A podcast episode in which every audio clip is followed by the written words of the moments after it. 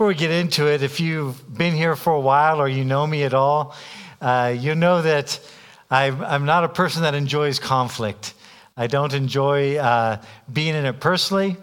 Uh, I don't enjoy uh, being around it.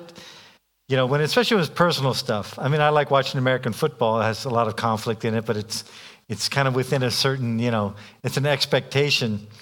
For example, I used to have a friend of mine uh, he kind of liked conflict. It was a, I found it very odd to be around him.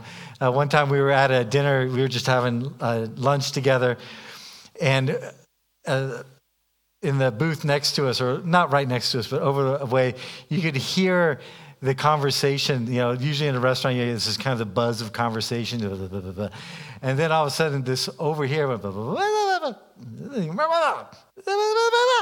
and it started to go up, and we realized, oh, these two are going at it. And, uh, and for me, that kind of public conflict thing, that's what I hate. I'm just like, oh, man. And so I just tried to ignore it and continue the conversation. This friend of mine goes, shh, shh, shh stop. He's like listening. I'm like, what are you doing? He goes, listen, they're, they're having a fight. And I'm like, yeah, I know. I don't want to sit there and listen. To it." He goes, oh, this is awesome. this is like dinner and a show, you know. and I just I looked at him and I said, "Wow, I just do not relate to that that uh, sense of like enjoying being in the conflict." And I especially don't like it at church. Uh, I know that after all these years of being a pastor and just being involved in a church, you know, I, I should get used to the idea that sometimes there's going to be conflict. And actually, not all conflict is bad. Uh, we're going to look at today an example of a conflict that actually ends up being good for the church, but I don't like it. And uh, I, find my, I have a very idealistic notion of the church. You'd think after decades of being a, a believer and being, in, especially in leadership, some of that idealism may have passed away. But I have a very idealistic kind of, you know, let's all just be happy, happy, happy together, like all the time. And that's just not reality. That's not the way it is. And uh, so I find conflict hard to deal with. But the passage that we're looking at today is one where church conflict is giving a surprisingly open airing. And this is a conflict which is between two very prominent leaders in the church at the time it was taking place, and also historically, and that is between the chief apostle, Peter, and Paul. And in this conflict that we're going to be looking at today, Paul is really the one that's taking Peter to task because he disagrees with something that Peter is doing, and we'll get into that later on. But I have to say, going into this, is I kind of feel for Peter. You know, Peter is not the most, he's not, he's a very intelligent guy. When you read the letters, 1st and 2nd Peter, you understand that Peter was a sharp guy, but he wasn't, he wasn't the, the sophisticated, educated theologian that the Apostle Paul was. And the Apostle Paul came from academia. You know, he, he studied at the feet of this rabbi named Gamaliel. He was a well known uh, up and comer among, among the Jews of his generation. Peter was a fisherman. He was a fisherman that was called by Christ. He was probably a very good natural leader. Uh, later on, kind of developed his theology. But we know from the Gospels, Peter would say stupid things. He would say things that, that you know, you just kind of go, oh, Peter, what are you thinking? Uh, he had with the, uh, if you're a veterinarian, there's a disease called hoof and mouth disease. And we'd say Peter had foot and mouth disease. He would open up his mouth, insert foot by saying something that just made no sense at all. But he becomes this person. I think that one of the reasons why Peter is beloved is because within his failures, and he has them repeatedly, he has a heart that always comes back to Christ, and he very much is passionately sold out for Christ. He just sometimes finds himself caught in the middle. And in this case, where we're going to read the passage today, he's very much caught in the middle of this argument that we've talked about that was in the early church. If you've been with us for the last couple weeks going through Galatians, We've talked about how difficult it was for people to understand, especially the Jewish believers. The church grows out of Judaism, those first believers were all Jewish, and they had a very hard time understanding, comprehending, believing, accepting that people who were non Jews, which are called Gentiles, people who are non Jews, could in fact become believers, followers of Christ, and receive the Holy Spirit. They had a very difficult time with this. I can't overemphasize how difficult this was. And if you read the book of Acts, and you read through the, the letters of Paul and Peter and John, even, you see that this is an issue that is probably the main issue of the early church. And it keeps coming back. It keeps coming back. It's not something that they took care of in one meeting and things were done. They would, you read uh, Galatians, the first two chapters, the Apostle Paul is giving a lot of biographical information. You, you read that this thing seems to be resolved, then it comes back. It seems to be resolved, then it comes back. And you're reading the same thing in the book of Acts. It's not really until Acts chapter 15 that is finally does it seem that even the apostle Peter comes down firmly on what he teaches and believes about it. And even after that, we get a sense in the letters, it was always kind of brewing underneath the surface. Could non Jews receive Jesus Christ as their Messiah? Because Jesus, let's not forget, Jesus was Jewish.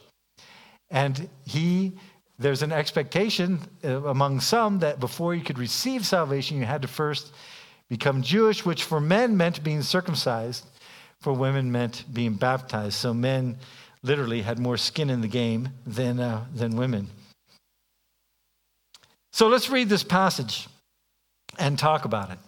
So, just kind of give you, uh, rem- remind you where, you're, where we're at. Paul has just finished writing about his second journey to Jerusalem. So, he went three years after his conversion. Uh, and then he kind of goes uh, and he goes to Tarsus for a while. He comes to Antioch. He's there for a while. And then he comes back to Jerusalem 14 years later. And in that return to Jerusalem, he and Barnabas had been working with both Jews and non Jews and seeing people come to Christ. And let's not forget that Peter was actually the first one that, that uh, witnessed a non, a non-Jew coming to Christ. This happens in Act chapter 10 he goes and he speaks to this Roman centurion named Cornelius, and Cornelius receives the Holy Spirit of God, becomes a believer. But Peter uh, has to then defend his actions right away in chapter 11. And the group that the, the way that they're referred to as is the circumcised group. And what they're talking about there are people who are Jews who've become believers, and they are the ones struggling with this idea.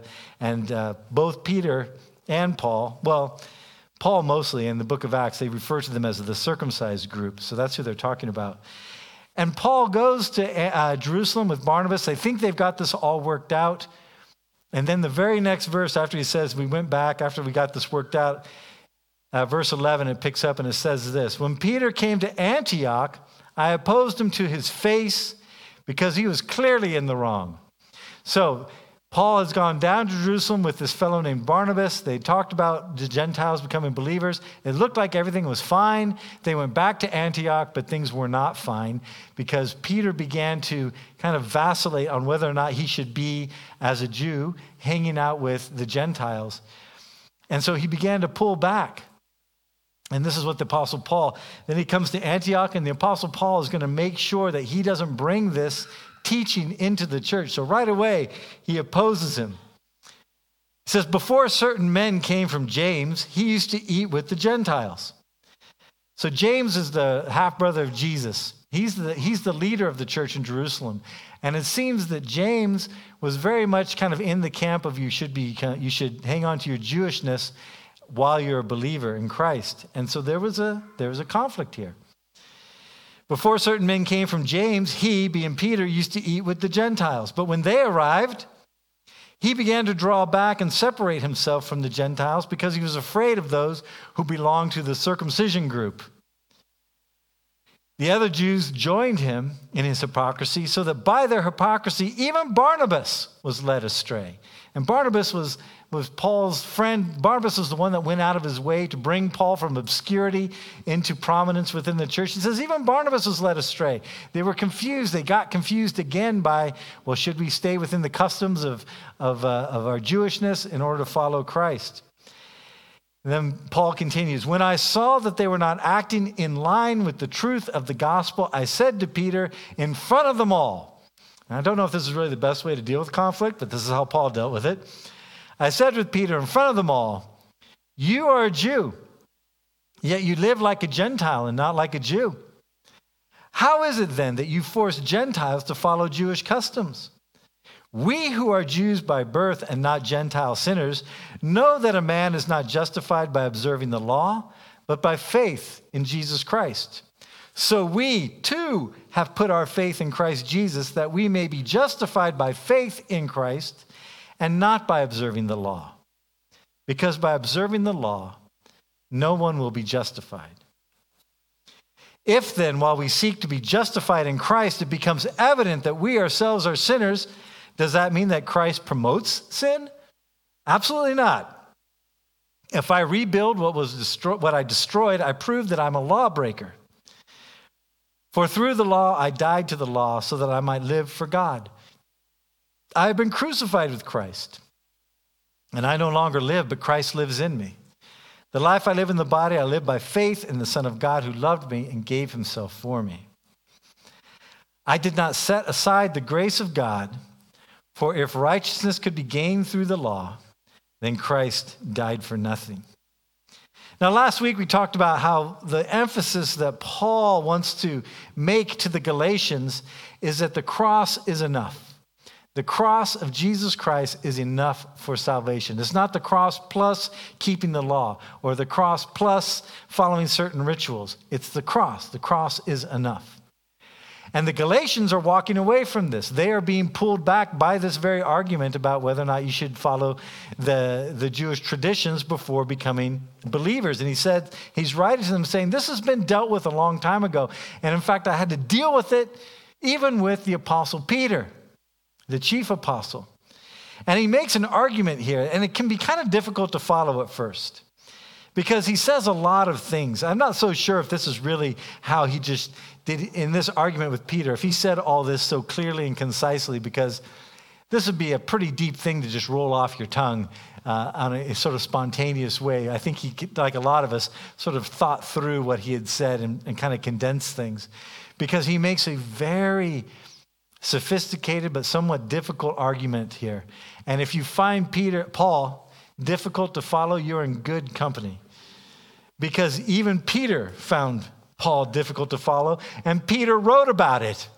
In 2 Peter, the letter that Peter is writing, after uh, he's talking about the second coming of Christ and it's taking longer, and this is after the famous phrase, you know, for the Lord, a day is like a thousand years, a thousand years is like a day.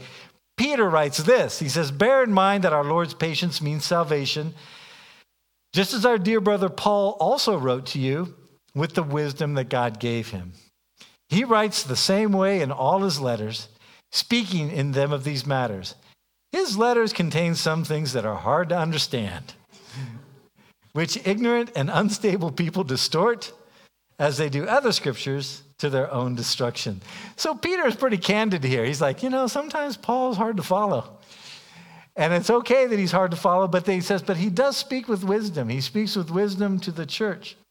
So we're going to go through this uh, passage here and kind of break down what it is that Paul is saying. Because, again, I find it interesting that even though these apostles, especially the, like Peter, people who had lived with, taught by, saw and witnessed the life of Christ, the ministry of Christ, the death, burial, and resurrection of Christ, the ascension of Christ, and Paul, who witnessed the resurrected Christ during his uh, trip to the road to Damascus, that even though these were first generation people who had powerfully uh, felt the presence of the Holy Spirit come upon them in Pentecost, who had seen miracles take place and themselves performed miracles, yet they still had conflict and difficulty within the church. Does that surprise you?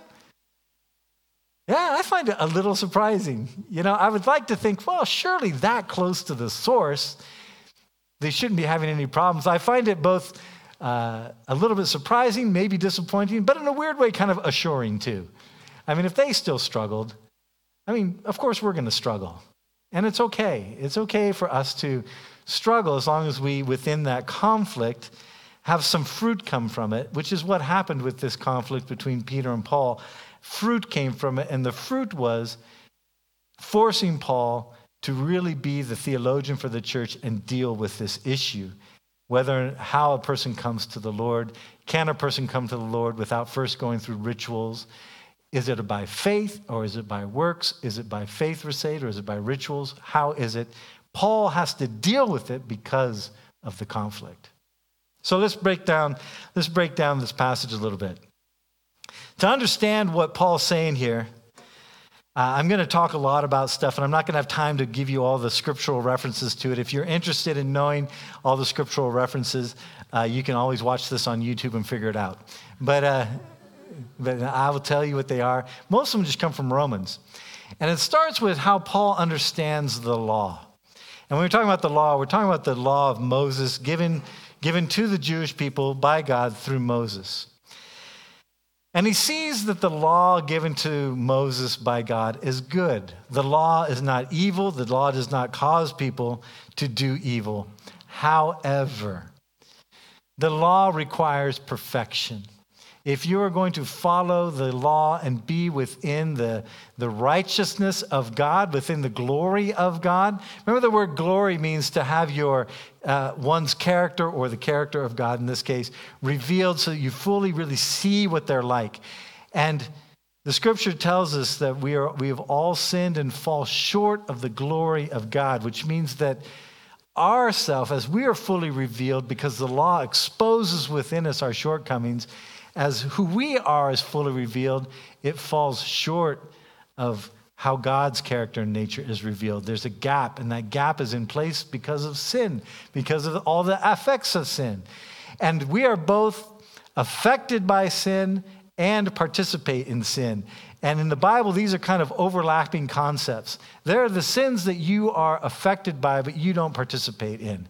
You know, we live in a world, for example, that has a lot of corporate greed or things like this, uh, political uh, you know, machinations which lead to, to fights and, and stuff going on in the world that is horrible. And you can say, well, I'm not directly involved in that. You don't participate in that. Well, you might not, but you're affected by it. There's the sin of the world that you're affected by. Then there's the sin that you participate in. Sometimes those overlap because if you participate in sin, you're also affected by that sin. But there are things that you don't participate in, but you're still affected. Mean, if you're a, if you've ever been a victim of crime, you're not necessarily participating in the crime, but you're being affected by the attitudes that led to that. And this is what the law does the law exposes those places of our failure. And this is why the law of God is, is different than, say, you know, codes of conduct that you've seen that we've seen throughout history. Like, for example, there's this thing called the Code of Hammurabi. Have many have you ever heard of the Code of Hammurabi? He was this king that was actually around before the time of Moses, and a lot of people point out that in the civil code that he is given credit for writing, there's a lot in common with the Ten Commandments. Things like don't murder, don't steal, you know, don't do these things. But that code of Hammurabi, it comes from humanity, and because it comes from us, there's within it already a brokenness. There's already within that law injustice kind of baked in. And we see it with the laws that, that our countries make. And uh, throughout, the, throughout the years, we've put laws into place sometimes which are actually unjust toward a certain people group or unjust toward a certain you know, background. And so human laws always have within it the same sin that's broken in general, but the law of God didn't have that. The law of God given through Moses was righteous and was pure. Now, of course, as humanity gets involved and starts trying to interpret that law, sometimes things go sideways. But Paul says the law isn't bad, but what the law does is it exposes sin. And in fact, in his own life, he said, he uses the example of coveting, which means to want something, to be jealously desirous of something else that a person has. And Paul says, I didn't even know what it meant to covet.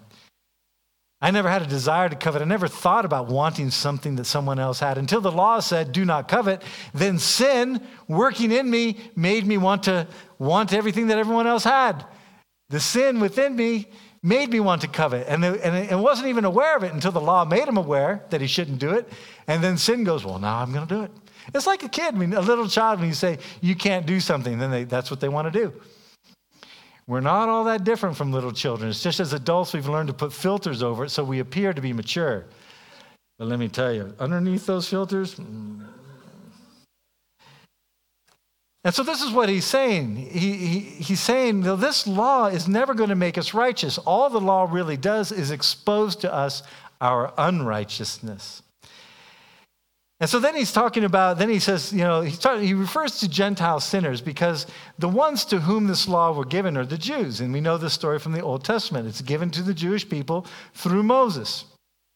And what it exposed is that even if you have the law of God to follow, our brokenness, our sinfulness, our rebelliousness still makes it impossible to follow this law. We may have it, we know it, but we still break it. And as soon as you break that law, you are out of step with the perfect righteousness of God. And if you're out of step with the perfect righteousness of God, then you fall short of his glory. And this is why Paul says the wages of sin is death, because you fall short of that glory of God. And he says, and all of us are affected by it. All have sinned and fall short of this glory. And this is the place that we're in. Now, to the Gentiles, the way a Jewish person would think about them was they don't even have the law, they have nothing to follow. They, from the get go, are in a place of hopelessness. I mean, at least the Jewish people had a law that they could try to cling to. The Gentiles don't even have that. And that's why he calls them Gentile sinners. They're people born without any hope at all. They don't even have the law to cling to. And so when he talks to Peter, he says, he says this I said to Peter in front of them all, You are a Jew, and yet you live like a Gentile, not like a Jew. And he's not saying this is bad. He's actually saying this is what you're doing, and this is good. Because you are learning to live by faith, not by your heritage, not by your rituals, not by your religion, but you're living by your relationship with God. You are living with people who are also Gentiles who don't have this heritage and faith, you're living with them. How is it then that you want the Gentiles to come back to our customs? You yourself don't live by our customs anymore because you're now living by faith. And yet you've gotten yourself confused in this argument, and now you want the Gentiles to live by our customs. And he goes, We who are Jews by birth and not Gentile sinners. So we have this, by birth, we have this law. They don't even have the law. If we who have the law know that a man's not justified by observing the law, but by faith in Jesus Christ, then why are we trying to bring these folks back under the law? That's his argument that he's making. Imagine if you're still having a hard time following it, imagine this. Imagine that you are, you find yourself one day in a boat. And as you look around this ocean, you see that it's full of people who are drowning and they're fighting it. Sometimes they make a little raft, but the draft always sinks, but they're just drowning all around you. And you're on this boat, and you look around, and your family's on this boat. And you're like, huh, awesome, we're on a boat. And you're told that this boat can take you to safety, it can take you to life, it can take you to, to righteousness. This boat can take you everywhere. It's called the SS Law. And if you maintain this boat perfectly, I mean, not a single chip of paint out of order, not a single spot of rust on it, not a single squeaky door. If you maintain it perfectly, it will take you to the righteous shores and everything's going to be great for you. And you say, Well, hey, I've got this boat. Hallelujah. And you notice these folks who are drowning, none of them are really looking for, to you for help. Sometimes they look to you for help, but most of the time they don't. And as you're, as you're considering their fate, you lean against the railing and bends. You're like, what? Whoa, oh, uh oh. I've just messed up the boat. And then you hear this doom, doom, doom, and you look around, and some of your family who like children who just like to break things for the sake of breaking things, they're kicking holes in the side of the boat. And you're like, what are you doing? We just got told we have to maintain this boat perfectly or else it won't take us to the shores of righteousness and we're going to drown just like the rest of these sinners are already drowning. What are you doing? And as much as you try and tell them, stop kicking holes in the boat, they just look at you and keep kicking holes in the boat.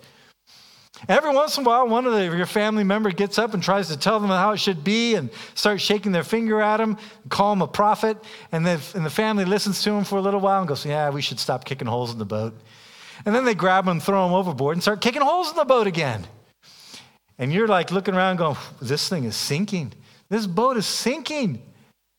It's not going to take us to the shores of righteousness because we keep breaking the stupid thing. And not that the boat's stupid, we're stupid for breaking it. And you're frustrated with it. And the water's coming up, and your family doesn't seem to realize the water's coming up. It's up to their knees. The boat's so far down the water, but they're still looking at the other people drown. They're like, hey, at least we've got the boat. We're not like them. You're like, yeah, but we're becoming like them. We're sinking. And just when you think hope is gone and, and, the, and the boat is going under, there's this guy that, that comes walking up, and he's actually walking on the water. You're like, what is up with this guy? And he tells you, this is what you need to do. You want to live? Yeah. But these knuckleheads here keep kicking holes in the boat. It's like, yeah, well, you've kicked some holes in the boat yourself. Yeah, yeah, yeah. What you got to do is you got to jump off the boat, jump into the water, and then I will, I'll pull you up and I'll teach you to walk on water. You're like, yeah, but if I jump in the water, it's sure death. I know the water's going to be death. I mean, look at these folks. They're going down left and right. And he says, trust me. And you kind of look at him, you're not so sure you can trust him because he's got like seaweed hanging off him, and there's a couple bite marks on him, and you're like, mm, you don't look that great. And he's like, I've got this under control. Jump off the boat into the water, and I'll take your hand. Trust me. So you do. You jump off into sure death, you jump off into the water, and he's there. And what do you know? He reaches his hand out, pulls you up, and you're walking on the water. And you're like, Hallelujah.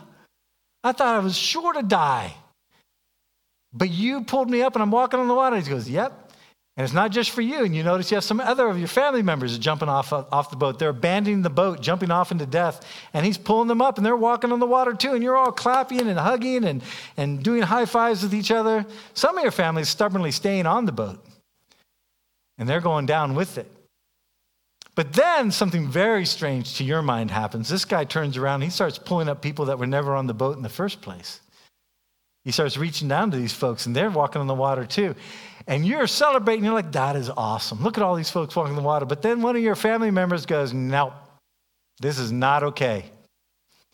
Before these people are allowed to walk on the water, they need to get into a boat. And that boat needs to sink out from under them, just like it did for us. And then they can jump in, and then they can be pulled up to walk on the water. Does that make sense to you?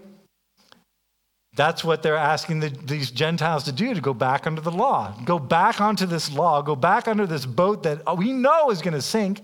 That's what Paul's telling Peter. We as Jews know this isn't going to work. Why are we then trying to bring them back under it? It makes no sense at all. And that's his argument. Why would we do that? They're already dead. They're Gentile sinners. They don't need to figure out that they can't keep the law, they're already there. What they need is to put their faith in Christ.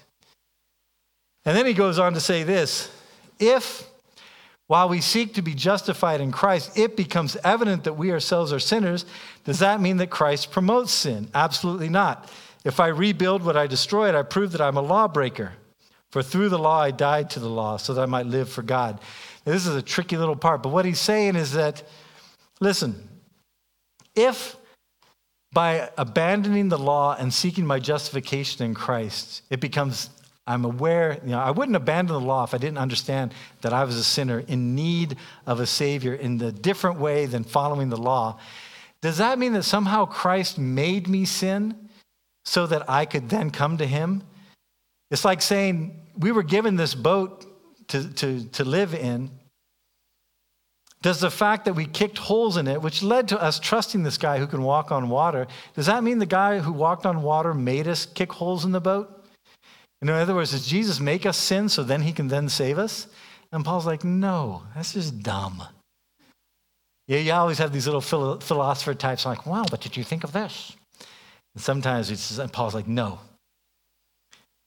I think it's clear that God knew this was going to happen. And in my opinion, the reason why the Jews were given the law and the Gentiles weren't given the law is because as human beings, we needed to have an example that says we cannot be saved by rules and we cannot be saved by just doing our own thing. We all need a Savior. We all need someone that takes this burden for us. And you can be a rule keeper and you're going to find it's not going to work. You can be a rule breaker and find that that's not going to work you have to, we equally have to find someone that we can put our faith in and our hope in. And going back to this metaphor, We notice that this guy who walks on water, he has seaweed on him and he has some bite marks. And he says, You know, the reason why I have this is because I suffered the consequences of this boat sinking for you. He knew this boat was going to sink.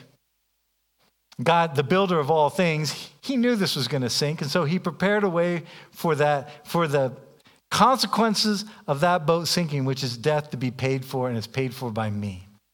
I went down into the depths so you don't have to. I suffered the consequences so that you don't have to. And then the builder of all things raised me back to life, allows me to walk in the water so I can teach you to do the same. But you have to trust me. You have to trust the man who extends that hand to you. And put your hand in the hand of the man that stilled the water. And put your hand in the hand of the man who calmed the sea. And this is where Paul then comes to this very iconic scripture where he identifies himself with the very death and resurrection of Jesus Christ. He says, I have been crucified with Christ and no longer live. But Christ lives in me. But what he's saying here is, I walked away, I jumped off the law and onto Christ's death. And where Jesus went, I went. Jesus says he didn't come to abolish the law, but to fulfill the law. And the law, the, the justice and the wrath of the law was fulfilled upon the cross of Christ. The cross is a kind of a, a crossing point of God's justice and God's mercy. The justice required of the law for lawbreakers was, take, was put upon Christ. That's what the scripture means when it says that he became sin for us. It was put upon him, and he takes that burden upon himself so that by faith we can look at his sacrifice, sacrifice and say, His sacrifice.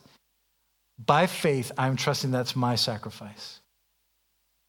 And that's what he says. I have been crucified with Christ, no longer live. We know that Paul wasn't literally crucified with Jesus.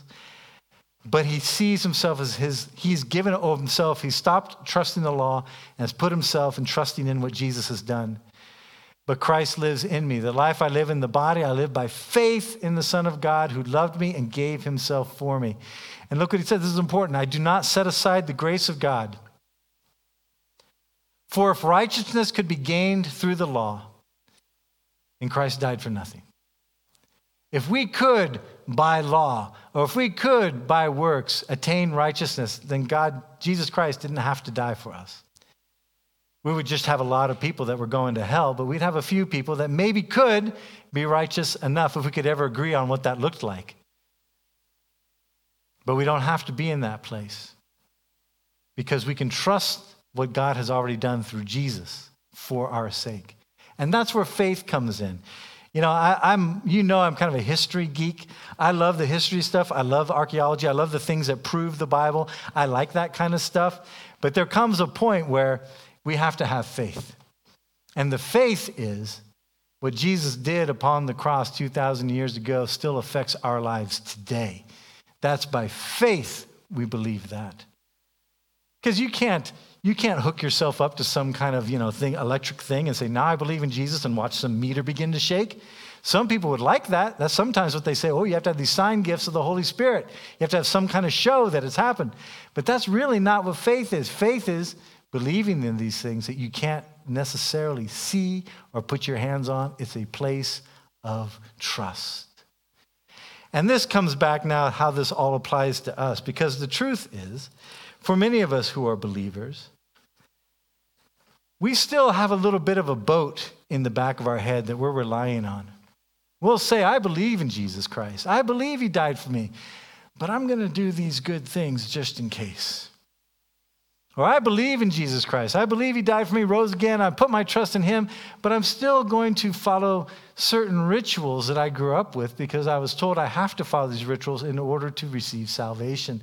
And those are, if you're in that place, you're in the cross of Jesus Christ plus whatever that blank is for you. The cross of Jesus Christ plus following certain rituals. The cross of Jesus Christ plus following good works. Now, the truth is, the scripture says we are meant for good works. You know, the scripture says it's by grace you've been saved through faith, and this not of yourself, it is the gift of God, not by works, so that no one can boast. And the very next verse says this For we are God's workmanship, created for good works in Christ. So it's not as though we become believers and we shouldn't do anything good. It's just that we do the good because we've become more like Christ, not because we're trying to appease Christ, not because we're trying to earn it from God. And this is important because I know that in a lot of your minds, because it's also in my mind sometimes, the cross plus. The cross plus. You know Jesus. Just in case this whole faith thing needs a little oomph, let's not forget what I've given up in order to be your servant. That's the cross plus. And if we stay in those places, the cross plus, somewhere in the back of our minds, every time we're in those places, the cross plus something, the cross plus this, the cross plus that, then what we're doing is we're taking away from our trust in the cross, actually. We're taking, we're taking away our trust in what Jesus Christ has done. And the truth is, a lot of you live under certain laws. Some of you live under the law of your family. You have certain expectations that have been put on you by your family. And I know this because we're an international church and I've heard you guys discuss it. Sometimes you've discuss with me, sometimes I've overheard it. Some of you come from families that success, what it means to be a good person, has a lot to do with the works or the education or the job or the income that you manage to put into place. And in your mind, as much as you want to say, I'm trusting Jesus, you still have this thing going on that says, but to really be considered worthy, I've got to fulfill the expectations of my family. Or in order to be worthy, I've got to fulfill the expectations of my societals around me. Or in order to be worthy, I've got to fulfill my own expectations, what I think is successful life is. And all of those things are a sense of law, which is taking your eyes from Christ and back onto something else in order to find yourself righteous, justified, successful, whatever word you want to give to it, saved. And all those things, while it's good, we are created for good works in Christ, which He has set aside before time for us to do. But those aren't, those aren't the things that save us. And that's what Paul's talking about here the cross is enough. Now, we're going to have some people baptized today. We don't, for example, at, at uh, IBCD or most Baptist churches, while we believe that believers' baptism is a step of obedience in growing in a, as a disciple, we don't say that this is what saves you. This water is just water. It's not magic water, it's not blessed water. It's just water. Now, there's the power that is in it, is in the person's heart that's willing to submit themselves to this place of baptism because baptism represents a lot of things. It represents death, burial, and resurrection. This is why we do it through immersion. You've been buried with Christ, raised to new life. It represents, as scriptures talk about, it, represents unity. You know, the scripture says in, in Romans chapter 6, and we'll read it before we do the baptism, that we have been, those of us who have been baptized into Christ have been baptized into his death. It's very much what Paul says here, I've been crucified with Christ. It's not like he's literally was nailed to the cross with Christ. But by faith, he has joined his life there. And that's what the symbol of baptism says. That those of you who've been baptized, you've been buried with him into baptism, so that just as Christ was also raised from the dead, you'll also be raised. It also represents the unity that we are in the body of Christ and we've done this thing together. It represents the washing of sin, though you have been cleansed of your sin because of what Christ did, not because of this, but this is an outward symbol of that. Baptism is important. And we believe in this church that it is an important step of being a disciple because Jesus says, All authority on heaven and earth has been given to me, therefore go and make disciples. And then he tells us how. Baptize them in the name of the Father, the Son, the Holy Spirit, and teach them to obey everything that we have command- I've commanded you. And then the promises, and I will be with you always. But it's the cross that saves. It's the cross that saves. And we put our faith in the cross. Once we get onto the other side of things, we talked about last week. Sometimes there's disagreement about being baptized as an infant or being baptized as a believer. I will stand firmly on the side of being baptized as a believer, even though I was also baptized as an infant. But the point is, when it comes to salvation, it's not the cross plus baptism, it's the cross. And that's what Paul's trying to get across to Peter here. You don't have to, we don't have to make the Gentiles become Jews ritually through circumcision for men before they can first receive the grace of God.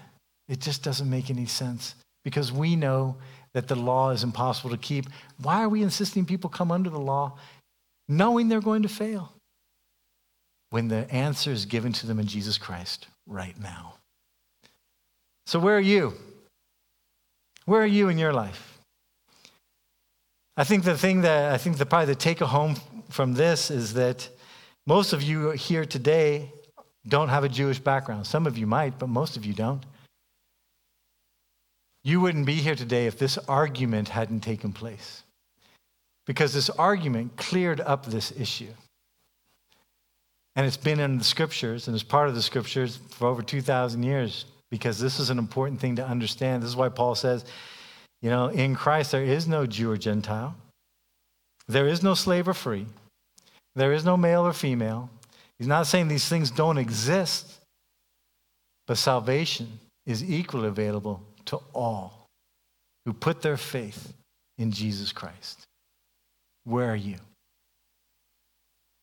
Let's pray. Father God, thank you for your word and thank you for the argument that took place between Paul and Peter. Lord, I thank you also for Peter's humility that uh, in Acts 15 we see that he goes back and he firmly stands on the side of Paul, where he could have just said, Hey, I'm the chief apostle here. He didn't do that. There's a lot we can learn from both these guys. And Father, as we uh, consider where we're at today, I know given our various church backgrounds, cultural backgrounds, family backgrounds, I know that in the back of our minds, most of us have something that we think is our backup plan in case faith in you by itself isn't enough. And we may not come right out and say it as such. But Lord, I pray your spirit would be within each one of us and reveal it to us. What is the, what is the thing that we think is going to be the backup plan? Is it our good works? Is it the fact we followed certain rituals? Is it our ethnicity? Is it our culture? Lord, may we see all these things as what they are, which is they're futile in bringing us to salvation. You and you alone have made that possible. And Lord, may we make it clear to the people around us who do have a tendency, very often in Germany, anyways, to sort of equate salvation with being part of the state church in whatever form that is, and tell them it's not about that. It's about do you put your trust in Jesus Christ? And may we be able to live in, by our, in our own lives that truth that we can live with freedom, we can live with hope, we can live with joy. Doesn't mean that we don't go through bad stuff, but we can live in a way where your nature and character is revealed in us, that we, in this sense, would glorify you. That our lives, our trust, like the trust of a child coming into the kingdom of God, would glorify you. People would see your character and nature of love and of grace and of hope and of judgment, but that you took care of that judgment upon yourself is revealed in our lives. And may we not get caught up in pointless arguments. Let's just keep our eyes on, may we keep our eyes on you. And Father, we do pray too that you know conflict is inevitable within the church body. Sometimes it can be it can bear fruit, sometimes it just bears division. And we do pray at IBCD and we pray for our daughter church in Essen as they're starting out. God, that you would protect us from our arguments that are just based upon our selfishness, our rebelliousness, and help us to be like iron that sharpens iron, that if we need to discuss it, we do so in a way that it bears fruit. And Father, we, uh, we thank you for your word. Your word is, is uh, just amazingly refreshing when it just kind of shows the humanity of the people involved. How Peter himself wrote, man, sometimes Paul is hard to understand. But that we can benefit from one another. May we learn this as we walk together as your body. In Jesus' name we pray. Amen.